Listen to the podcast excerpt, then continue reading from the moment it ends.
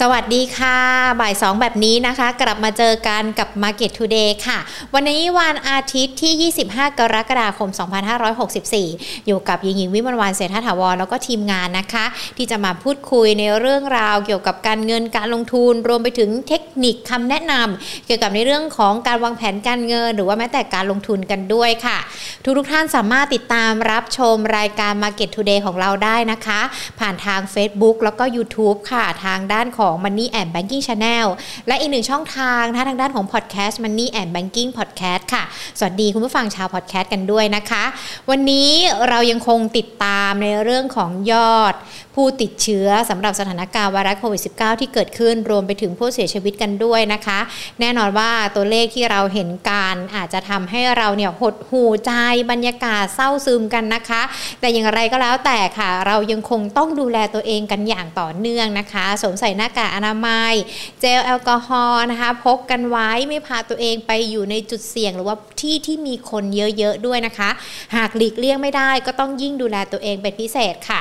Market Today ยังคงให้กำลังใจพี่น้องประชาชนคนไทยนักลงทุนทุกๆ คนเลยนะคะ ให้ก้าวผ่านสถานการณ์ในช่วงนี้ไปได้ค่ะ เช่นเดียวกับกลุ่มทูนะคะที่พร้อมยืนเคียงบ่าเคียงไหลคนไทยและประเทศไทย ให้ก้าวผ่านสถานการณ์ไวรัสโควิด -19 ระลอกใหม่นี้ไปด้วยกันค่ะ แน่นอนตอนนี้ทุกๆคนนะคะ อยากได้กำลังใจมีความหวัง อยากได้ความหวังว่าให้สถานการณ์จบลงโดยเร็วหญิงก็หวังจะเป็นเช่นนั้นเหมือนกันค่ะเช่นเช่นเดียวกับในเรื่องของการลงทุนนะคะ ที่เราต้องมาคุยกัน อย่างที่เราพูดคุยกันมาตลอดเลยเนี่ยก็จะเป็นในเรื่องของการลงทุนในหุ้น หรือว่าแม้แต่ในเรื่องของการทำให้เงินที่มีอยู่แล้ว มันงอกเงยเพิ่มขึ้นอย่างไรกันบ้าง แน่นอนช่วงที่ผ่านมาเนี่ยหลาย ๆ คนอาจจะต้องดึงเงินเก็บดึงเงินฉุกเฉินมาใช้เนาะเพราะว่ามันเป็นสถานการณ์ที่อาจจะฉุกระหุกกันสักนิดนึง หลายๆคนเนี่ยโดนออกจากงานหรือว่า work from home กันด้วย อาจจะทำให้สภาพคล่องเริ่มตึงตึงมือกัน อันนี้มันถือว่าถ้าเรามองไปในระยะข้างหน้า หรือว่ามองไปในระยะยาว หากสถานการณ์ดีขึ้นแล้วหรือว่า เราพอที่จะกลับมามีรายได้มีเงินอีกครั้งหนึ่ง เราจะมีการบริหารเงินของเรายังไงกันบ้างนะคะ อันนี้อาจจะพูดเป็นคำแนะนำเผื่อไว้ในอนาคตสำหรับใครที่มองเห็นแล้วว่าเออเงินมันอาจจะเป็นอีกหนึ่งปัจจัยที่ทำให้เราเนี่ยใช้ชีวิตหรือว่ามีชีวิตผ่านไปได้สำหรับถ้าเราเจอสถานการณ์ฉุกเฉินด้วยนะคะ ดังนั้นวันนี้จะมาพูดคุยกันว่าเราจะให้เงินที่เรามีทำงานได้อย่างไรกันบ้างนะคะ เป็นหลักวิธีการง่าย ๆ เลย สมมุติเราอาจจะตั้งต้นด้วยเงิน 1,000 บาทที่เรามีนะคะ ไม่ว่าเราจะหาไรายได้มาจากที่ไหน เราอาจจะเริ่มเก็บวันละเล็กวันละน้อยกันก่อนนะคะ ตอนนี้มีน้อยก็เก็บน้อยไม่มีก็อาจจะยังไม่เก็บพอวันหนึ่งที่เรามีเราก็มาเก็บกัน เก็บกันได้สัก 1,000 บาท ก็ถือว่าเป็นจำนวนเงินที่สามารถนำไปลงทุนได้นะคะ จะลงทุนผ่านวิธีอะไรหรือว่าช่องทางอะไรวันนี้รวบรวมมาให้ด้วยนะคะ วิธีแรกเลยเนี่ยอาจจะเป็นวิธีที่เราคุ้นชินการเราเราอาจจะมีการได้ยินมานานแล้วสำหรับในเรื่องของการเก็บเงิน ตอนนี้เงินฝากของธนาคาร โดยเฉพาะเงินฝากประจำทั้ง 12 เดือน 24 เดือน 36 เดือน เขามีในรูปแบบของการไม่เก็บภาษีด้วย หรือว่าอาจจะเป็นเงินฝากประจำแบบปลอดภาษีนะคะ ดังนั้นวิธีนี้อาจจะเป็นวิธีแรกที่จะทำให้เราตั้งต้น จากเงินหลักพันไปหลักหมื่นได้ เพราะถ้าสมมติว่าเราฝากเงินเดือนละพัน24 เดือน เราก็จะได้เงินต้นประมาณ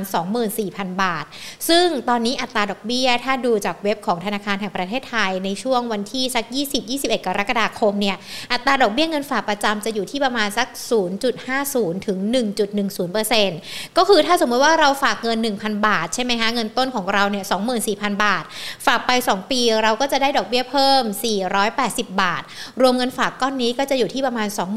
24,480 บาท อาจจะใช้เวลาสักนิดนึงผลตอบแทนอาจจะไม่หวือหวาอาจจะไม่เยอะ แต่ก็ถือว่าเป็นการเริ่มต้นที่ดีนะคะ ทุกๆคนอยากจะให้เริ่มต้นกันแบบนี้ก็ได้สำหรับคนที่อาจจะมีเงินลงทุนไม่สูงมาก เก็บเงินก้อนนี้ได้เพื่อที่เราเนี่ยจะได้โยกเงินไปลงทุนในสินทรัพย์อื่น ๆ และที่สำคัญปลอดภาษีด้วย แล้วก็ไม่มีความเสี่ยงกันด้วยนะคะ ลองพิจารณาดูเป็นทางเลือกค่ะ หลังจากนั้นเนี่ยอาจจะ มีเงินเยอะขึ้นหรือว่าอยากจะได้ผลตอบแทนที่เพิ่มมากขึ้น วิธีที่ 2 เราอาจจะไปซื้อสลากก็ได้นะ ตอนนี้ทั้งธนาคารอาคารสงเคราะห์ ธนาคารออมสิน ธนาคารเพื่อการเกษตรและสหกรณ์การเกษตร เขาก็จะมีวิธีการหรือว่ามีสลากออกมา เพื่อ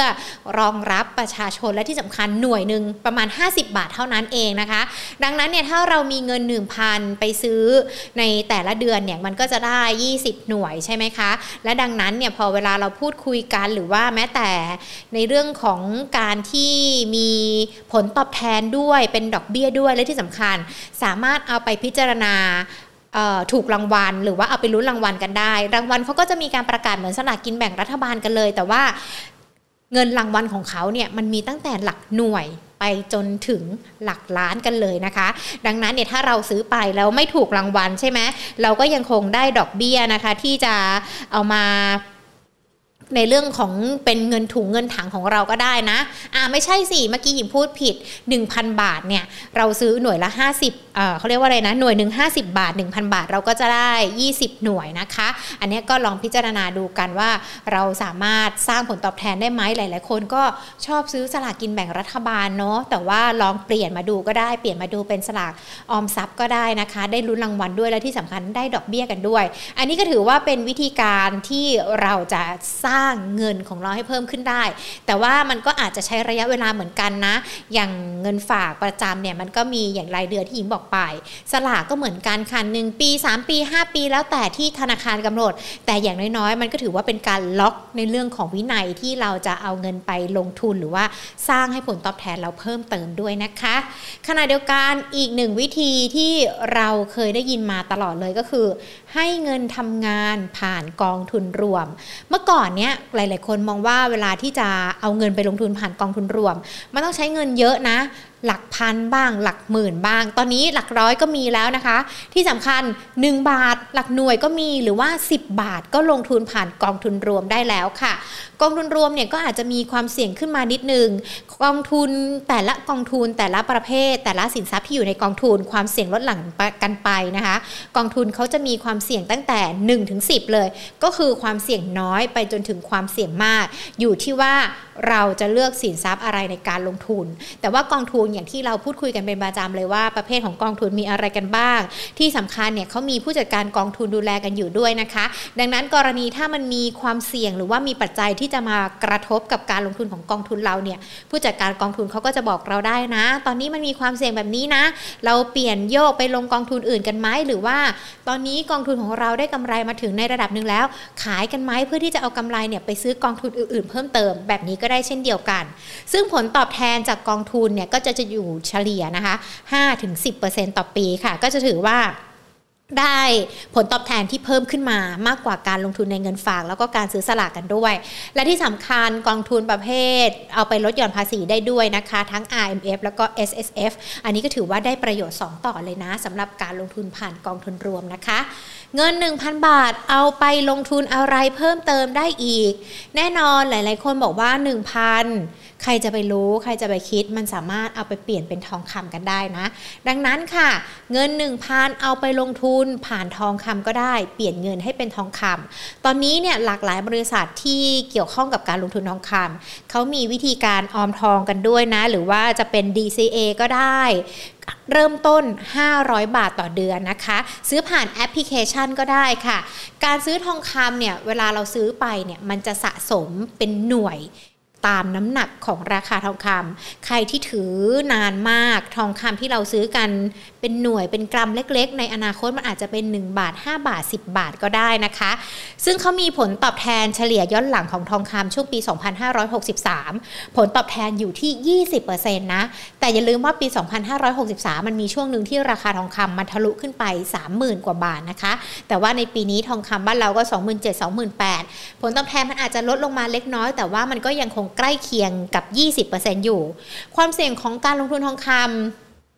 อาจจะไม่เหมือนการลงทุนในหุ้น ความเสี่ยงของการลงทุนทองคำก็คือ ตัวแปรหลักๆ เลยก็คือในเรื่องของ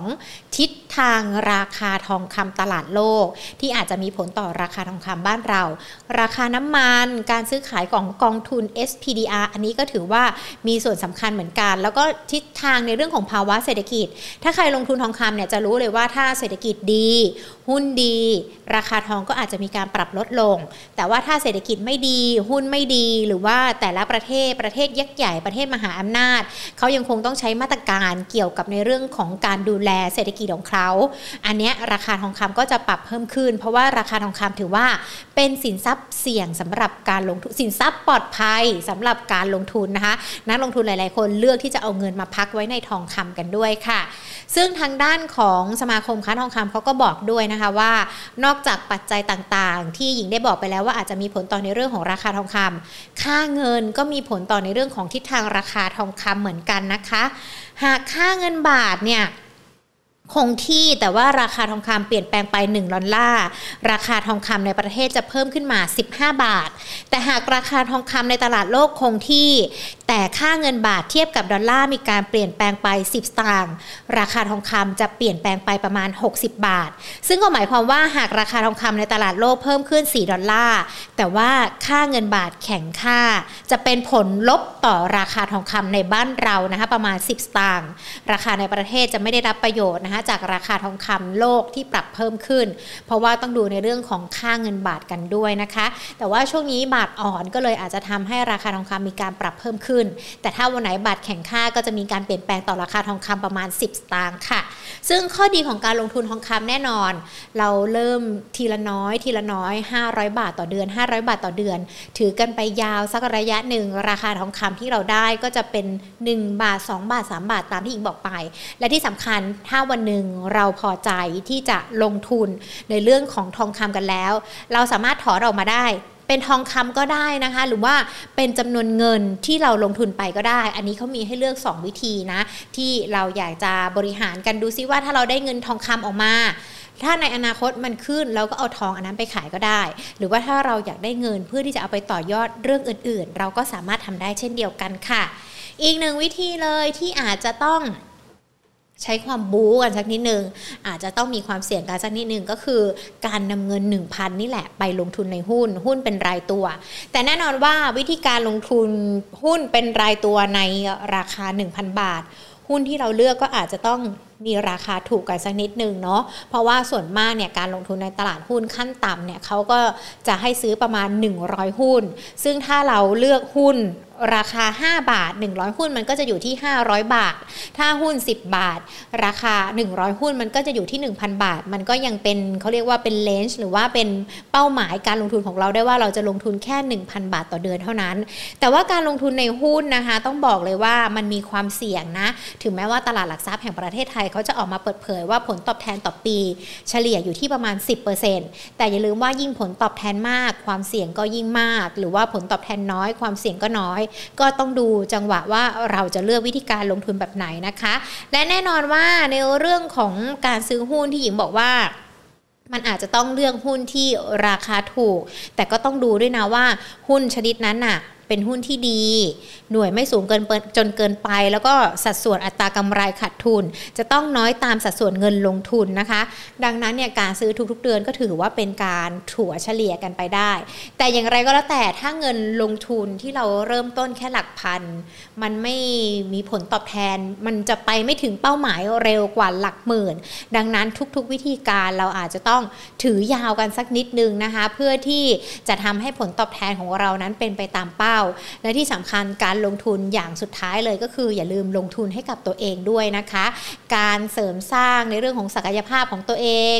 ลงทุนหาความรู้ให้กับตัวเอง การฝึกฝนพัฒนาตัวเอง ฝึกภาษาของตัวเอง มันจะยิ่งสร้างโอกาสให้เราทำเงินได้มากยิ่งขึ้นด้วยค่ะ นี่ก็เป็นในเรื่องของเทคนิคเล็ก ๆ น้อยๆที่นำมาฝากกันนะคะ เพื่อที่เผื่อในอนาคต ทุกๆ อย่างมันดีขึ้น เราจะมาตั้งใจเก็บเงินเก็บออมกัน เพื่อที่เราจะได้มีเงิน เผื่อใช้ยามสถานการณ์ฉุกเฉินได้มากยิ่งขึ้นด้วยนะคะ คุณผู้ชมที่ดู Market Today ค่ะ ติดตามรายการของเราได้เป็นประจำทุกๆ วันตอนบ่าย2นะคะ แล้วก็อย่าลืมกดไลค์กดแชร์ กดดาวให้กำลังใจกันด้วยนะคะ เพื่อที่เราจะได้มีกำลังใจในการคัดสรรในเรื่องของเนื้อหาดีๆ แบบนี้มาฝากทุกๆคนค่ะ วันนี้ลากันไปก่อนเดี๋ยวพรุ่งนี้บ่าย2กลับมาเจอกันใหม่ สวัสดีค่ะ